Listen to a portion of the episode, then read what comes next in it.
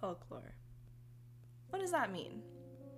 Well, the term was first coined by William J. Thoms in the 19th century, uh, defined as traditional beliefs and customs of the common people, also defined as of the common people whose culture is handed down orally. Folklore, storytelling, and mythical creatures exist in every culture. In fact, many of the same creatures exist across cultures with slight variations.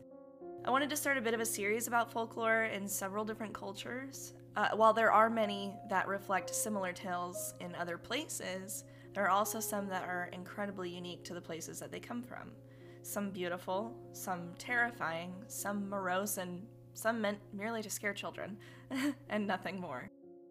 I want to visit a few areas of the world with y'all and explore some of the most special tales. This week, we're starting with Romania.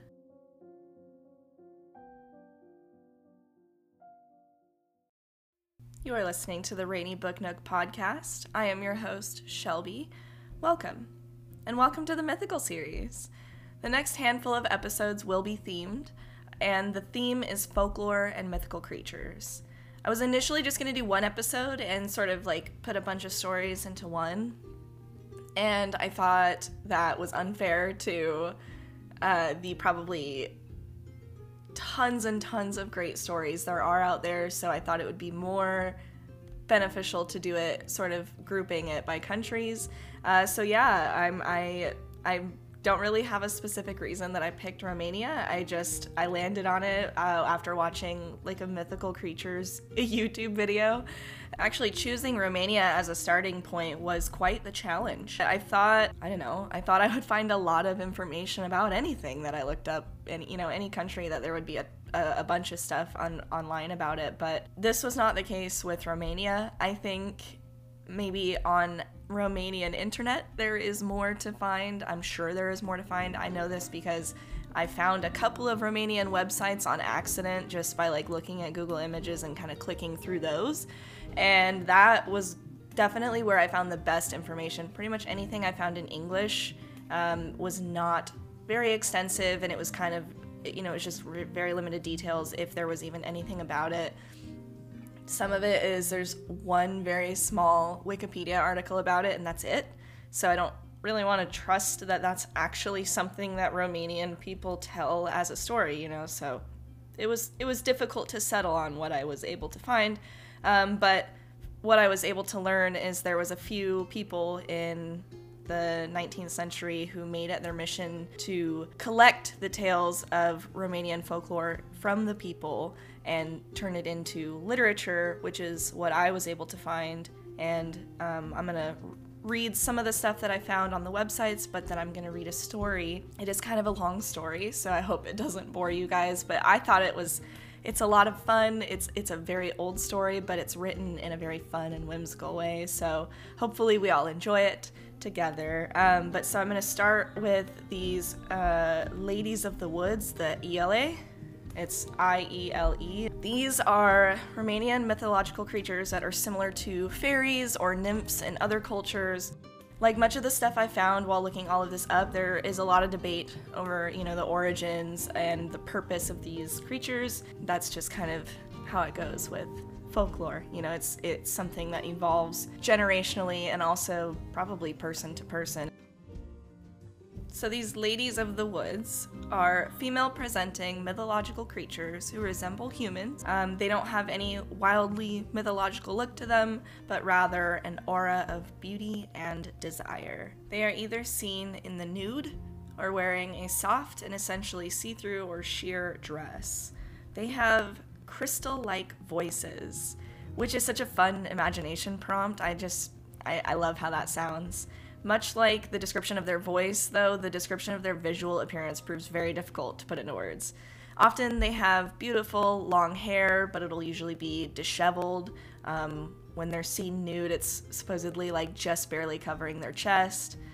Uh, these ladies of the woods origins vary among professionals, like I said earlier. Um, one theory is that they are the souls of women cursed during their time on Earth, and they were doomed to never find peace in the afterlife. And I don't know really why they would have been cursed, but I guess it just kind of is something that happens to you from seeing these creatures as well, which we'll get into. Um, another theory was that they are Alexander the Great's daughters. I don't know enough about that particular line of theory, um, but I think that's its own its own tale from that culture. As legend goes, when the ladies are spotted, they are usually in clusters of three, five, seven, or nine, but no more than that. They appear at night, and in the moonlight, they dance horas with bells on their ankles. This is a dance originating in Jewish culture, but it definitely has variations all across Europe. In Romania, it is a dance where the dancers take each other's hands and the dancers will spin in a circle while following a sequence of three steps forward and one step back as they spin. So it's it's definitely what I envision when I think of traditional wedding dancing or like festive gatherings like that. When the ladies dance, the ladies of the woods, don't you dare get caught peeping. Evidently, this dance is something they do not like being seen doing, but it's kind of that catch 22 with these sort of creatures. If you see them doing it, they get really mad, but they'll also invite you to do it with them, and if you refuse to do it, that's bad too. So it's just kind of not a good time. It's not good ever. the ground beneath them is left charred after they complete their dances, like a sort of a fire pit left behind blackened circle of grass. It's said that if someone is to walk across a circle left by these ladies of the woods, that they will grow sick immediately. Nothing will grow there for quite some time, um, but when it does, it is said that the grass that grows will be off color or even red. Grazing animals will actually choose to avoid the circle even when the grass does grow back, and fungi will soon inhabit the space. For me, I'm gonna like sidebar a little bit there. I think it's very common as well in folklore to have a consistent, you know, big bad or villain, if you will. Things like spiders, snakes, mushrooms, they're always associated with evil and bad. And so, honestly, that's why people are afraid of spiders. You're afraid of spiders because your whole life you've seen them in scary movies, you've seen them associated with Halloween, you've seen them associated with things that are also associated with fear. A lot of the times, that's why things like that exist, right? I'm just gonna say I think it's unfair that they're throwing fungi into the mix here. Some of the other common habits of the iele are that they will bathe at crossroads, which means travelers will encounter them so that's a common behavior for them. They also are said to enjoy bathing in people's fountains in their gardens, um, in even like their cups and their glasses. So apparently, it's a common thing for people to keep their glasses turned uh, so that the top of it is on the surface that it's sitting on when they're not using it. Although the iele are not inherently evil by some accounts, everything they touch becomes dangerous. So if you go to Romania, it said that you should stay away from forested areas at night, which that's a good idea, like literally anywhere. So do that. Um, yeah, don't don't do that. But if you just so happen to find yourself needing to take a midnight stroll and you encounter one of these ladies of the woods, it is said that the best way to appease them and keep them from maiming you is to just say you're a stranger and ask for forgiveness. Um, I don't I don't think it's actually gonna work, but please try your best. So I think, you know, if you have read really any tales of mythological creatures across various cultures, you, you can see how these might resemble fairies or nymphs or the Nordic elves who also dance in a circle and leave behind scorched earth. It's it's an example of one of those that I think is is seen in a lot of different cultures. You know, I think the trend is similar as well in that they're gorgeous, unattainable, and only dangerous when they need to be. Some local protections against the iele are wearing garlic and mugwort around your waist, in your bosom, or even hung from your hat. So I did find another source though on that one of the Romanian websites uh, that called the iele evil, like straight up evil, and that they're the euphemistic names given to them like fairies and nymphs are just given to them to make them appear less evil and more powerful palatable to uh, other people. Um, I did find an incredible book online by Jacob Bernard Segal, and it covers some of the most popular Romanian folklore. In the introduction, it talks about a man named Peter Ispirescu, who is hailed as being one of the first people who set out on collecting the folktales of Romania, seemingly in an effort to publish them, which he did. He would go um, straight to the source, to villages, and talk to um, traditional Romanian people. It is heavily stressed in this introduction as well that the people he gathered the tales from were peasants who essentially lived such simple lives that they believed in magical creatures because what else would they do to distract themselves from the very tragedy that is their daily lives? Yeah, the book is definitely from the early 1900s. It's it's walking the line of a little bit offensive, which is pretty unfortunate, but Jacob Bernard Segal was just the person who grabbed Peter's tales, put them in this book, wrote an introduction, released said book. While a lot of it was difficult to find information on, one thing that is not difficult to find information on, there's a lot of tales about this guy, Fet Frumos with the golden hair. In Romanian Folktales Retold, that book I am going to read from. It is titled Lad Handsome with the Golden Hair. Wanted to read it um, straight from the source because I thought, okay, I have the option to read it and paraphrase it to you guys. And I was only going to read a passage initially, but the more I read of the story, I thought, I want you guys to hear the whole thing. And there are six other tales in this book that you can check out. Of course, I put all my sources in the description, so you'll be able to see the book as well if you would like. It is public domain. You have, you know, free access to it, so take a rip.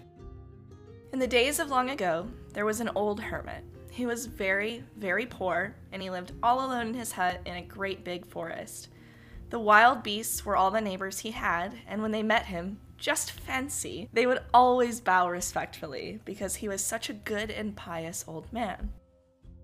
One morning, while strolling along the river, which flowed past not very far from his hut, he saw a small wooden box floating down with the current, and it seemed to him he heard a low, wailing moan come forth from out of the box. He pondered just for a little while, and then offering a short prayer, he waded into the water clean up to his neck, and with the aid of a pole, he pulled the box ashore and he opened it.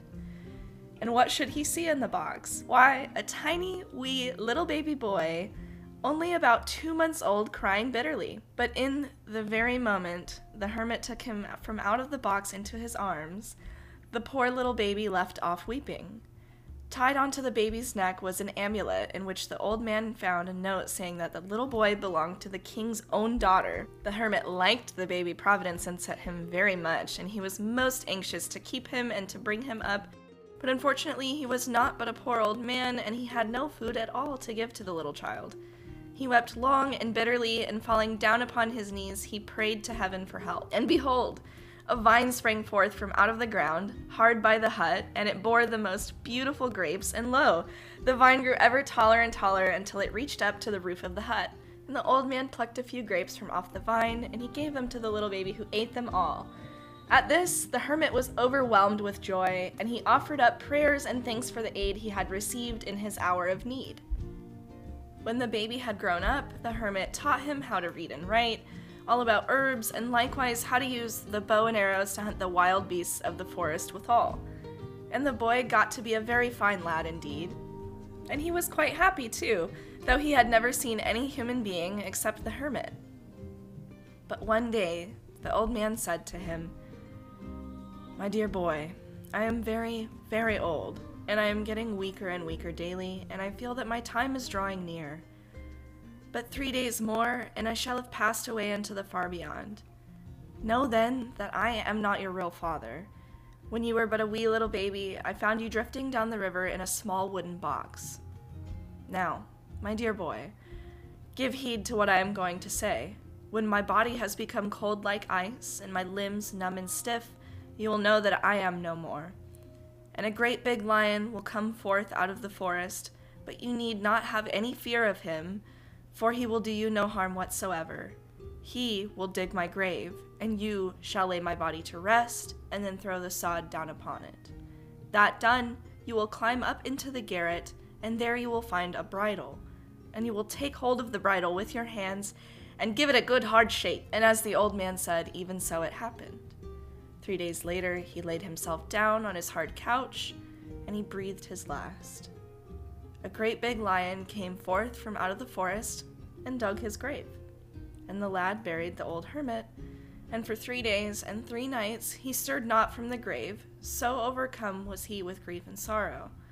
Finally, faint with hunger and thirst, he moved towards the vine to get himself a grape. But lo, it had withered away altogether, and there was no fruit left upon it at all. And he bethought himself then of the hermit's behest, and he climbed up to the garret, and there, sure enough, he found a bridle. Instantly he grasped it, gave it a good hard shake, and behold, before him stood a magnificent winged steed who cried, What is your bidding, good master? The lad was amazed, and having told the steed of the old hermit's death, he said to him, I stand all alone in my world now, and I want you to bide with me and with my friend. But first of all, I must get away from this place at once and build myself a cabin elsewhere in the forest. I could never be happy here, so close to my dear father's grave. So be it, good master. I shall be your friend, cried the steed. But we shall not remain in the forest amongst the wild beasts. We shall go away, far from here, and live amongst people. People? exclaimed the lad. Is that possible? Are we really to live amongst people? Why, certainly, my good master, said the steed. But how is it that no people have ever come to these parts? asked the lad, greatly puzzled. Why, what would they do here in the wild forest? No, master. If we wish to live amongst human beings, we must needs go and look them up. So be it then, cried the lad joyfully. Let's be off at once.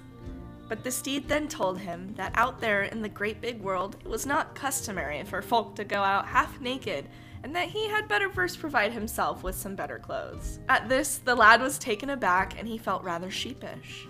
But the steed said, Stick your hand into my left ear. And the lad did so. and he scooped from out the steed's ear a brand new suit of, suit of clothes. Okay, I'm good. I'm good. And he tried to put them on, but he knew not how, and he was fearfully vexed with himself. But the steed helped him, and then the lad swung himself on the animal's back, and away he galloped. He traveled and traveled and traveled until he finally came to a big city, where he saw thousands and thousands of human beings swarm back and forth along the great busy thoroughfares. He was well nigh scared unto death. But he soon recovered from his fright, and for days and days he wandered up and down through the beautiful streets, marveling at the tall, handsome buildings, at the big, roomy shops with the many pretty things displayed in them, and at the sight of all of those wonderful things, he was happy and contented. But it was not long before he realized that not one of those things could he call his own, and his thoughts went back to the forest, where he had been lord and master over everything and he felt sorry he had gone away from there. But the steed observed that he was sad, and he tried to comfort him and encourage him and said, Cheer up, good master. Of a truth, there is not here abouts, but is already owned by somebody. But you need not worry about that. You will make your way in the world yet, you just leave that to me. For some time yet, the lad carried in the city, getting used to the stir and bustle of its life and the ways of its townfolk, and then, mounting on his trusty steed, he set forth to seek his fortune in the wide, wide world. On and on and on he traveled until he came at length to Fairyland. Here ruled three beautiful fairies. Following the counsel of his steed, he went and asked them to employ him as a valet, but they would not even listen to him. However, he begged very, very hard, and finally the fairies, yielding to his entreaties, took him into their services. One day, the steed told the lad that every few years or so, a stream of golden water appeared in the bathhouse, and that the man who was the first to bathe in that water came out of it with his hair all turned into the purest gold. And he also told him about a chest in the bathhouse that were stowed away three magic garments which the fairies valued over all else in the world, and he advised him to keep close watch over the bathing pool and over the magic clothes as well. Now, the fairies had given the lad permission to move about freely in all the buildings, but they had told him that no matter what happened, he must never set foot in the bathhouse. But he paid no heed to all of this.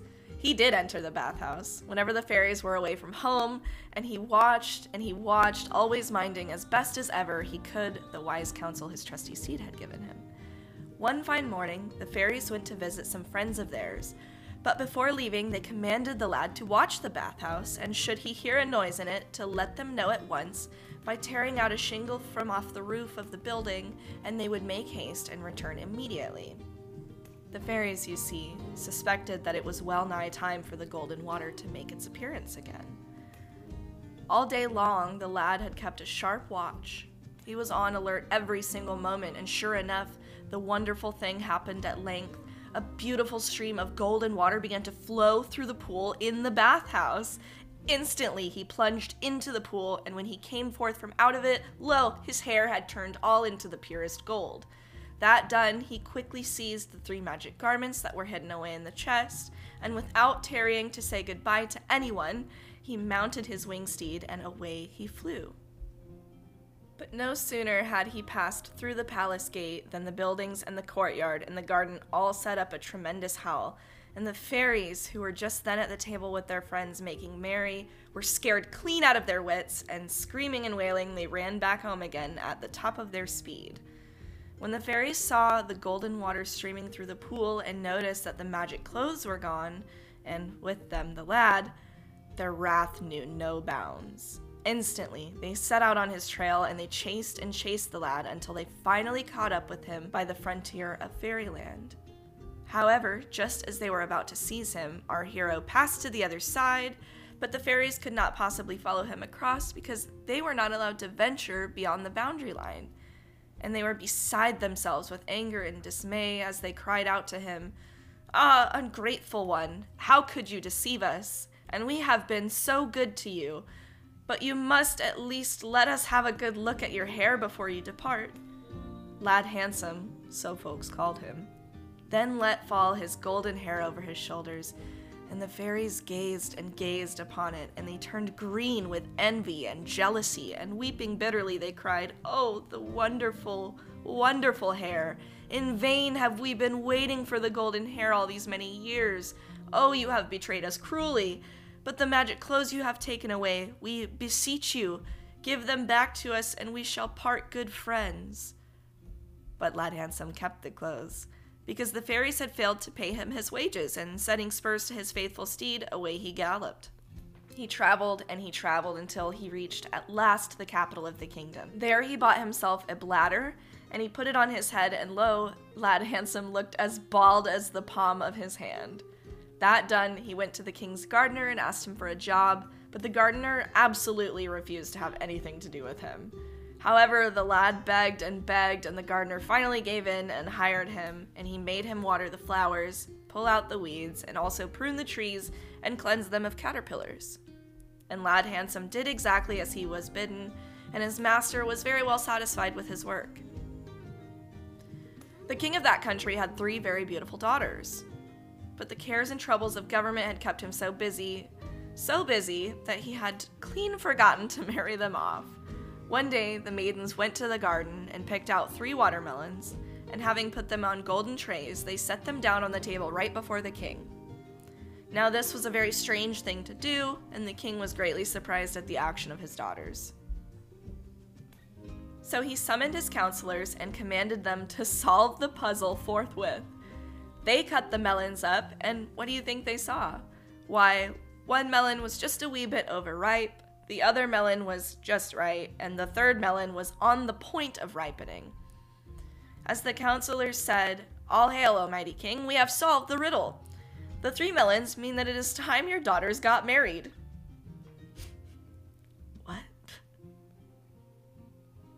On hearing this, the king issued a proclamation announcing that he had resolved to marry off his daughters, and it was not long before royal wooers began to arrive from all quarters of the world. The eldest maiden having chosen a very handsome prince, a magnificent wedding was celebrated, and when the rejoicing and merrymaking was over and done with, she was escorted by the king and his court and his household as far as the frontier of the kingdom. The youngest maiden, however, had danced a bit too much and she was weary, and so she had decided to stay home. Now, Lad Handsome, too, remained at home, for somebody had to take care of the garden, but ere long he had begun to feel rather lonesome. So he donned one of his magic garments, which was strewn all over with golden flowers, and let his golden hair fall down over his shoulders. Having mounted his winged steed, he began to gallop about in the garden, trampling everything underfoot and having a most enjoyable time. But when he realized at last what he had done, he dismounted and getting back into his common clothes, he started out repairing the destruction he had wrought in the garden. When the gardener got back home and saw the awful mess, he was angry and he became nigh giving our hero a good thrashing. But as luck would have it, the princess from her window had seen all that had befallen, and she had asked the gardener to fetch her some flowers. This was not exactly an easy job, but in the out of the way corners that had escaped the hoofs of the rampageous steed, he managed to scrape together a few flowers, which he bound together and took them up to the princess. She gave him a handful of money and asked him wouldn't he please spare the poor fellow, because it was not his fault, really and truly. Quite happy over so handsome a gift, the gardener set to work immediately, and in three weeks' time he had put everything to rights again, and the garden looked for all the world as if nothing had ever happened to it. It was not very long, however, before the king's second daughter made her choice, and she also got married to a very handsome prince and there was a tremendous rejoicing and merrymaking, as there had been at her elder sister's wedding, and even a wee bit more. But when it was all over and done with, she likewise was escorted by the king and his court and his household, even as far as the frontier of the realm, just as her sister had been before. Everybody went along except the youngest princess. She was quite suddenly seized with a headache, and she stayed at home once more.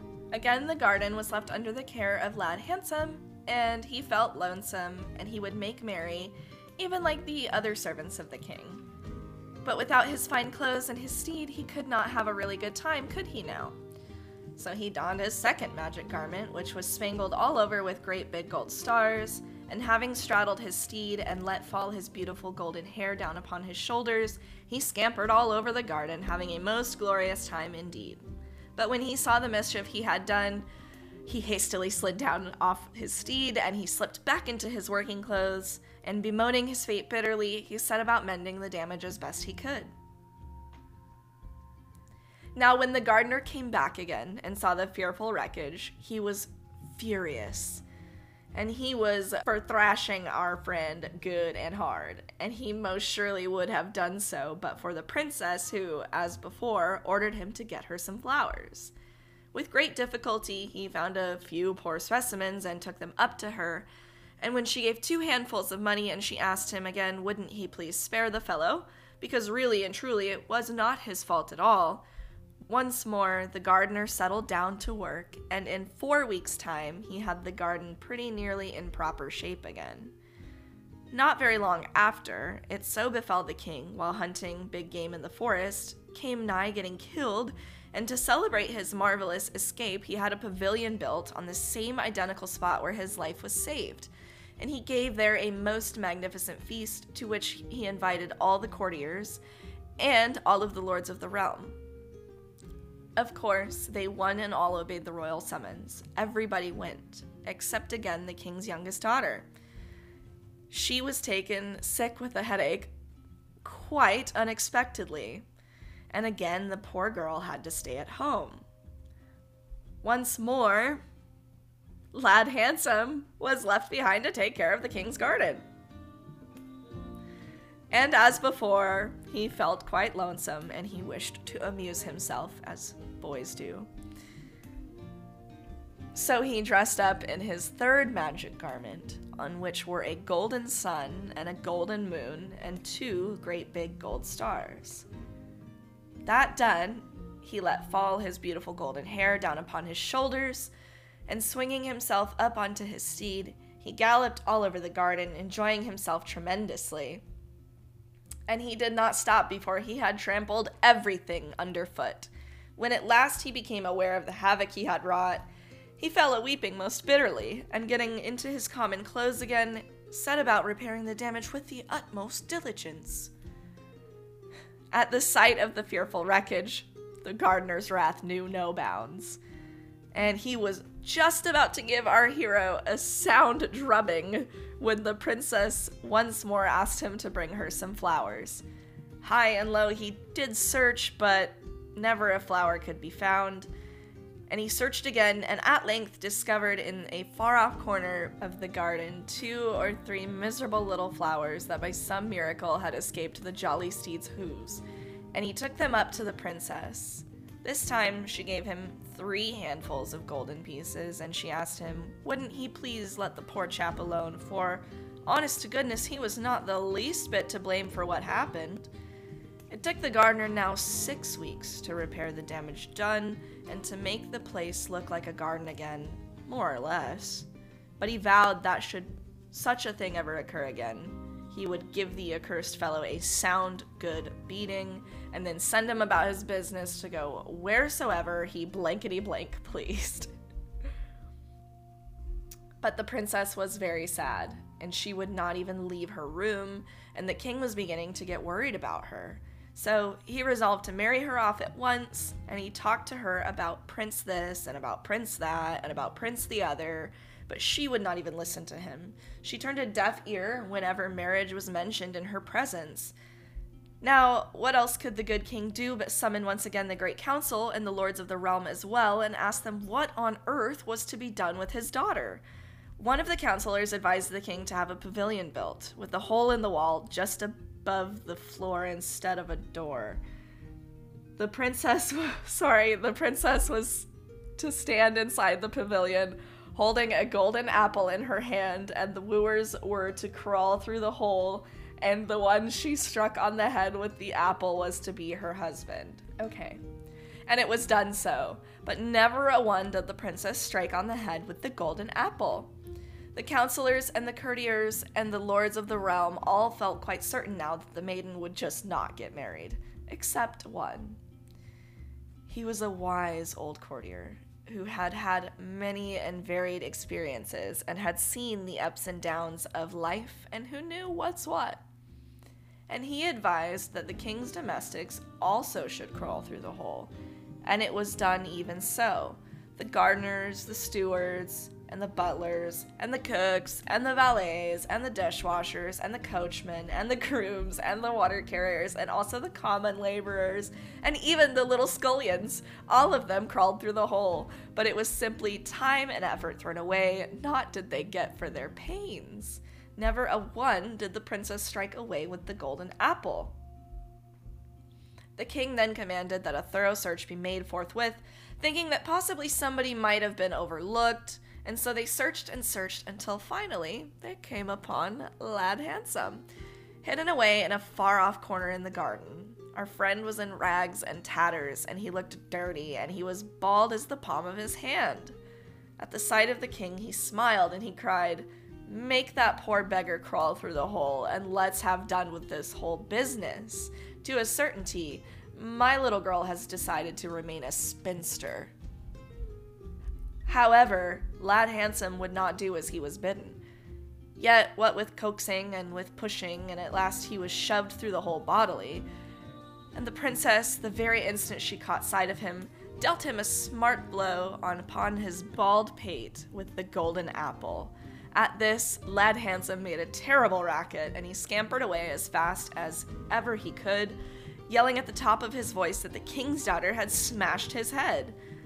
Well, this was a mighty serious situation. No longer did the king smile, never the least wee bit of a trace of shadow of a smile. Quite the contrary, he scowled a fearful scowl and he cried out, Impossible, impossible, mistake, mistake. My daughter marry that bald pated beggar. Never, never, impossible mistake.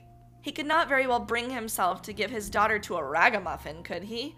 So he commanded all hands to crawl through the hole once again, and they did so. And as before, the maiden struck Lad Handsome with the golden apple, and he ran off, creating a terrible disturbance and yelling that the princess had broken his poor head.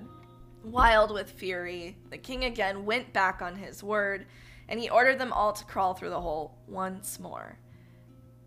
And, as before, the princess struck Lad Handsome with the golden apple, and the king was finally compelled to admit that it was not a mistake at all, and yielding to the advice of the Great Council, he gave his daughter to Lad Handsome in marriage. But the wedding was held in the strictest possible secrecy, and the king commanded both Lad Handsome and his bride to leave the country, vowing that he would never have any further dealings with either of them. Nevertheless, the good king could not but feel pity for them in their sad plight. So he allowed the bridal couple to settle down in a miserable little hovel quite a way off from the palace yard, and he graciously ordered that Lad Handsome be given a job at once as water carrier to the royal household. Lad Handsome's lot was by no means a pleasant one. Everybody made game of him. Even the servants would insult and abuse him. They would dump the garbage of the royal kitchens down onto his hut, which for that reason was always hideous to look at. But inside the hut, it was perfectly beautiful, because Lad Handsome's loyal steed had there gathered together the most wonderful things from all parts of the world. He had made the interior of the hovel look so magnificent that nothing like it could have been found in the king's palace, even nor for that matter any other palace in the wide, wide face of the earth. But the royal suitors were in a towering rage because the princess had referred to the common, ordinary servant. But the royal suitors were in a towering rage because the princess had preferred a common, ordinary servant to them, and to revenge themselves, they declared war against her father. Great indeed was the king's sorrow but he was well aware that there was absolutely no help for it, and so he made all the necessary preparations to meet the enemy forthwith. With his two royal son in his two royal sons-in-law at once gathered their armies and hastened to lend him assistance. And Lad Handsome too wished to make himself useful, and he sent his wife to ask her father to let him go along and help fight off the enemy. But as the king perceived his daughter, he flew into a violent passion and cried, Out of my sight, you thoughtless wench! You alone are to blame for this unfortunate war. I will have naught to do with you, nor with your ne'er do well of a husband either. She begged very, very hard, and the king finally yielded, and he graciously appointed Lad Handsome to be the water carrier to the army. On his way to meet the foe, King saw Lad Handsome trying very hard to drag his crippled old mare out of a marsh. Our good friend pulled and pushed for all he was worth, but all to no avail. The stubborn animal would not budge, and the soldiers laughed and they mocked at Lad Handsome, and never a one even as much thought of lending a helping hand to the poor fellow. But no sooner had the troops passed out of sight than, without the least bit of trouble, Lad Handsome got the mare from out of the marsh onto dry land again. That done, he quickly attired himself in that done, he quickly attired himself in that one of his magic vestments that was bestrewn all over the with golden flowers, and having summoned his good steed, who was always at his beck and call, away he galloped. He halted on top of a big mountain to see towards which side the battle line would sway, and it was not long before the king's forces began to waver and yield ground. Then, swift as lightning, Lad Handsome rushed down upon the enemies, and whirling around and round, even like a cyclone, he hewed his way through their breaking ranks, slashing right and left with his mighty sword, and mowing down whosoever dared stand in his path. Terrified by the dazzling brightness of his attire, as well by the rapid movements of his winged steed, the foe bolted, flying for their very lives, and they could be seen scampering about hither and thither, even like the young of partridges when the hunter's swift arrow darts down into the midst of the frightened flock. The king, however, as he beheld Lad Handsome victorious over the adversary, thought it was a miracle, and that an angel had been sent down from heaven to save him, and he offered up prayers of thanks, and then he set out for home. And once more he saw Lad Handsome, who, dressed like a common laborer once more, was striving mightily to lift the unfortunate mare from out of the marsh. And as the king felt very happy now, and was in excellent humor, he took pity on our hero, and he issued an order to his bodyguard to lend the poor fellow a hand to get his mare out of the mud, and it was done even so. However, shortly after the enemy invaded the country, a second time and larger numbers than even before, and Lad Handsome offered the king his services, only again to be met with scorn and contempt. But he begged and begged, and he finally again obtained permission to follow the army as a water carrier and once more he was found stuck fast in a marsh together with his miserable mare, and he was doing his utmost to pull her out, but the harder he strove, the deeper into the slough she sank. And even as before, the soldiers marching past mocked and jeered at him, and never a one offered to help him out in his sorry plight. But when they were gone, Lad Handsome arrayed himself in the magic garment that was studded all over with great big golden stars, and bestriding his steed, away he flew to succor the king. From the summit of a high mountain, he watched the battle line as it swayed to and fro, the advantage resting now with one side, now with the other, but seeing at last that the king's armies were getting decidedly the worst of it, Lad Handsome at once swooped down upon the enemy, and laying about him with his mighty sword, he routed them up utterly, and they ran for dear life, even like frightened sheep when ravenous wolves unexpectedly pounce down upon the peaceful fold. Once more, the king thought our hero was an angel sent down from heaven to save him, and offered prayers of thanks. He was now proceeding homewards when again he beheld Lad Handsome together with his wretched mare stuck fast in the mud. He ordered his men to help him out, and they did so, but they poked fun at him and bandied jests at his expense. However, he paid no heed to them at all. He secretly rejoiced over his doughty deeds and he and the great success of his undertaking. But it was not long before the enemy once again broke the peace and overran the country, numberless as the sands of the seashore. The king was overwhelmed with sorrow, and he wept long and bitterly. But realizing that there was positively no help for it, he at length took heart again, and putting his trust in God, he gathered his armies together, and once more he sallied forth to join battle with the cruel foe. As before, Lad Handsome was found struggling mightily to raise his unhappy hair out of a morass, and King's men chafed and scoffed at him, never a one stopping to help the poor chap out of his predicament. But as soon as they were gone, he donned the magic garment that had the golden sun and the moon and the stars embroidered upon it. And in an instant, his good steed had carried him to the top of a big mountain, from which he could follow the progress of the battle and see towards which side the victory would lean. The king's men fought stubbornly. They gave no quarter and asked for none. Never an inch of ground did they yield throughout the day. S- towards sundown, however, they showed signs of weakening, and soon their ranks began to falter and they broke. Then, swift as a thunderbolt, Lad Handsome hurled himself down upon the enemy, and crashing right through their midst, he threw them into utter confusion.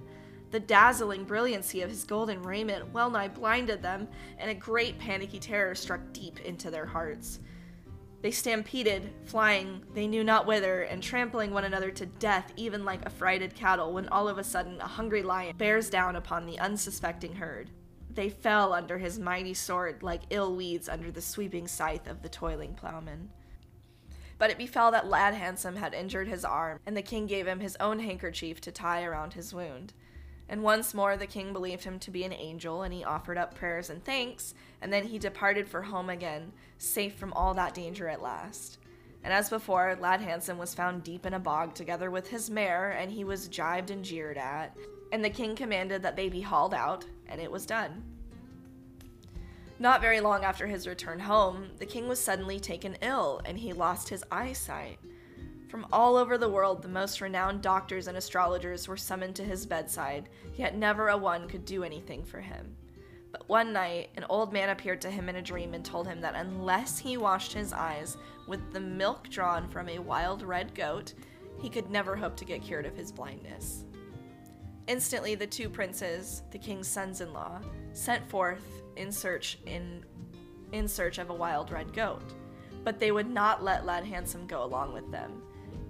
Nay, they were so mean, so mean that they forbade him to take the same road. So Lad Handsome at once summoned his steed and set off without them. And he traveled and traveled until he finally reached the moorlands, and there he hunted for days and days until at length he managed to catch a wild red goat and milk her. That done, he took a pail and filled it with the plain sheep's milk. And then he put on shepherd's clothes and went forth to meet the two royal princes but they failed to recognize him and they asked him what kind of milk he had in that pail. He pretended not to know them and replied that it was milk drawn from a red wild goat and that he was carrying it to the king who had lost his eyesight and had dreamt that he would not be cured unless he washed his eyes with such milk. The princes then tried to buy the milk from him, but he would not sell it. He told them, however, that they might have it, provided they owned themselves his slaves and allowed him to stamp his seal upon their backs. After that, they would be free to go wherever they liked, never to see him again anymore. Now, because they were the king's sons in law, the princes thought that they might do whatever they pleased. So they agreed to be his slaves, and they let him stamp his seal on their backs, and away they went with the sheep's milk.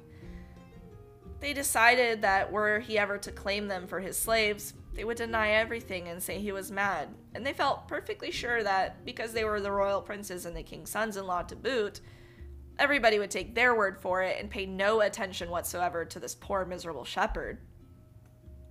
The princess took the milk to the king, and he bathed his eyes with it, but never the least bit of good did it do for him. Then his youngest daughter brought him a bowl of milk, and she said to him, Father, here is some milk my husband is sending you. Wash your eyes with it. Pray. I am sure that it will cure you. But the king was wroth, and he cried, Why? The princes themselves have failed, and your idiot of a husband who has never done anything worthwhile hopes to cure me? Besides, how many times have I told you never to come before my eyes, you impertinent hussy? How dare you break my command? she replies humbly, It is true. I have disobeyed your order, do with me whatever you may choose, but do try this milk. I'm sure it will help. And she begged so hard that the king finally yielded and laved his eyes with the milk she had brought him.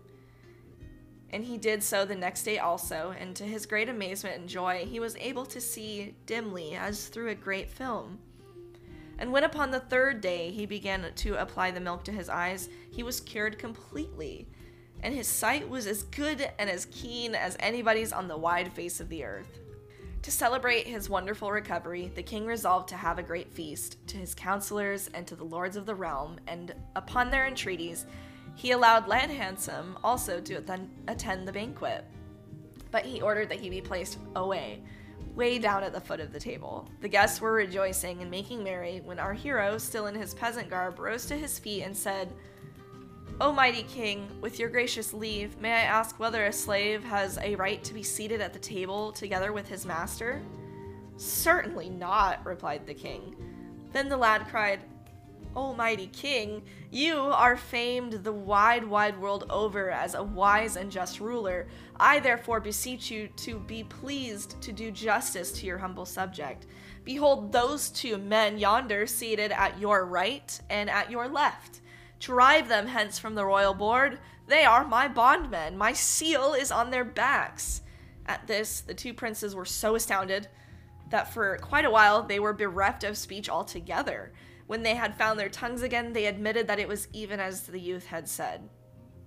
The king was very angry, and he ordered the princes to leave the table forthwith and to go and eat in the kitchen together with the common servants.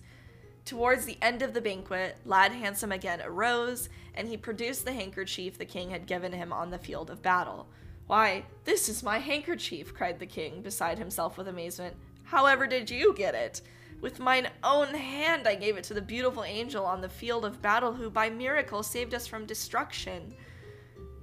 Your Highness, I crave your pardon. You gave this handkerchief to me on the battlefield. Impossible! It was not you who conquered the foe. You're not an angel, are you? cried the king in great bewilderment. Almighty king, it was I who helped you, declared the lad modestly. Impossible! Impossible! the king cried again, utterly dumbfounded. I cannot believe it. Prove it! You don't resemble in the least the beautiful golden haired angel to whom I gave my royal handkerchief. You are homely like sin. You are as bald as a billiard ball. Lad Handsome then left the hall, and in an instant he was back again, arrayed in his most beautiful vestment, the one with a sun and a moon and two great big stars, entirely out of purest gold, and his beautiful golden hair let down over his shoulders. At the sight of him, they all recognized the beautiful angel, and they stood in utter amazement, dazzled by the brightness of his attire far more than if they had been gazing at the sun in heaven.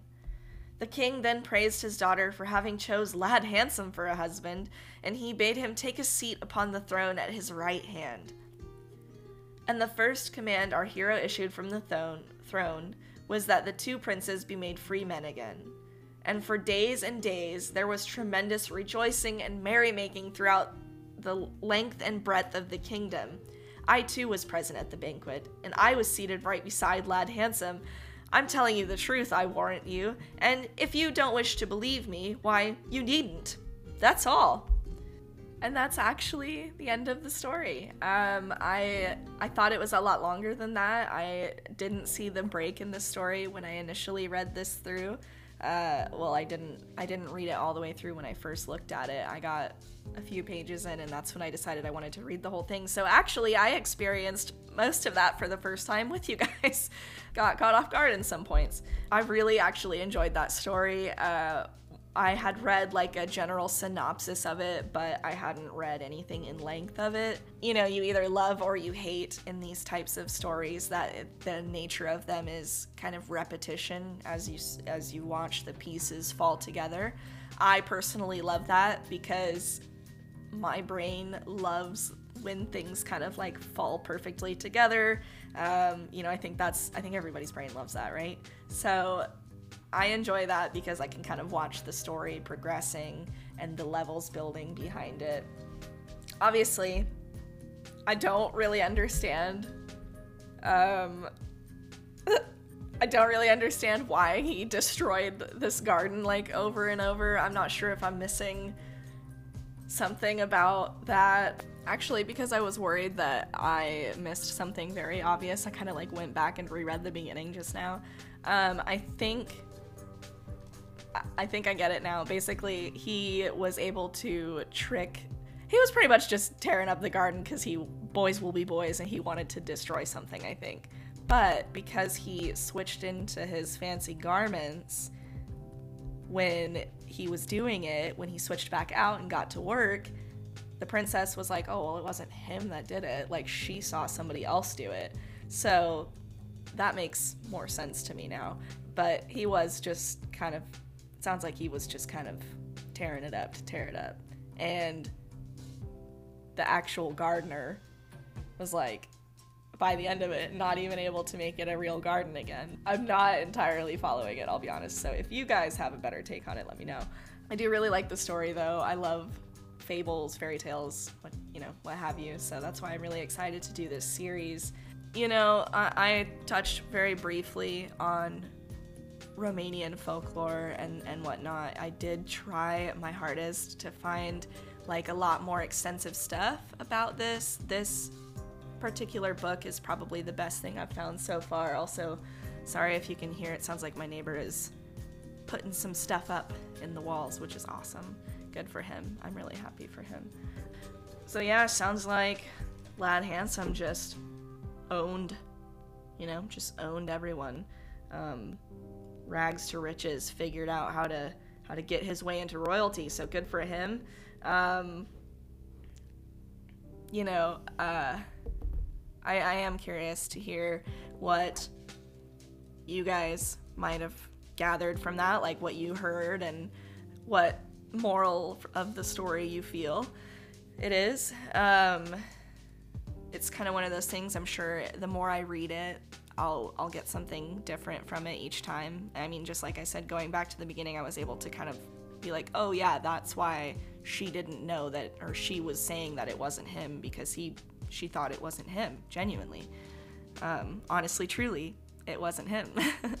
so that's really cool. Um, all right, the next region is going to be. What is the next region? What do you guys want the next region to be? I've gotten a few people sending me some tales from like places that they're from, and so I'm sort of cataloging all of those. But uh, I would I would love for you guys to like keep doing that, and also if you do have a preferred region you want me to focus on next, let me know.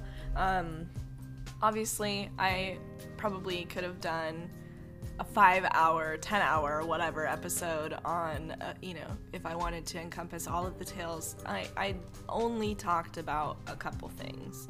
Um, I chose the iele to talk about first because I really, I, lo- I just thought they sounded, you know, kind of beautiful and mysterious. So, you know, I, I, I did read about other creatures.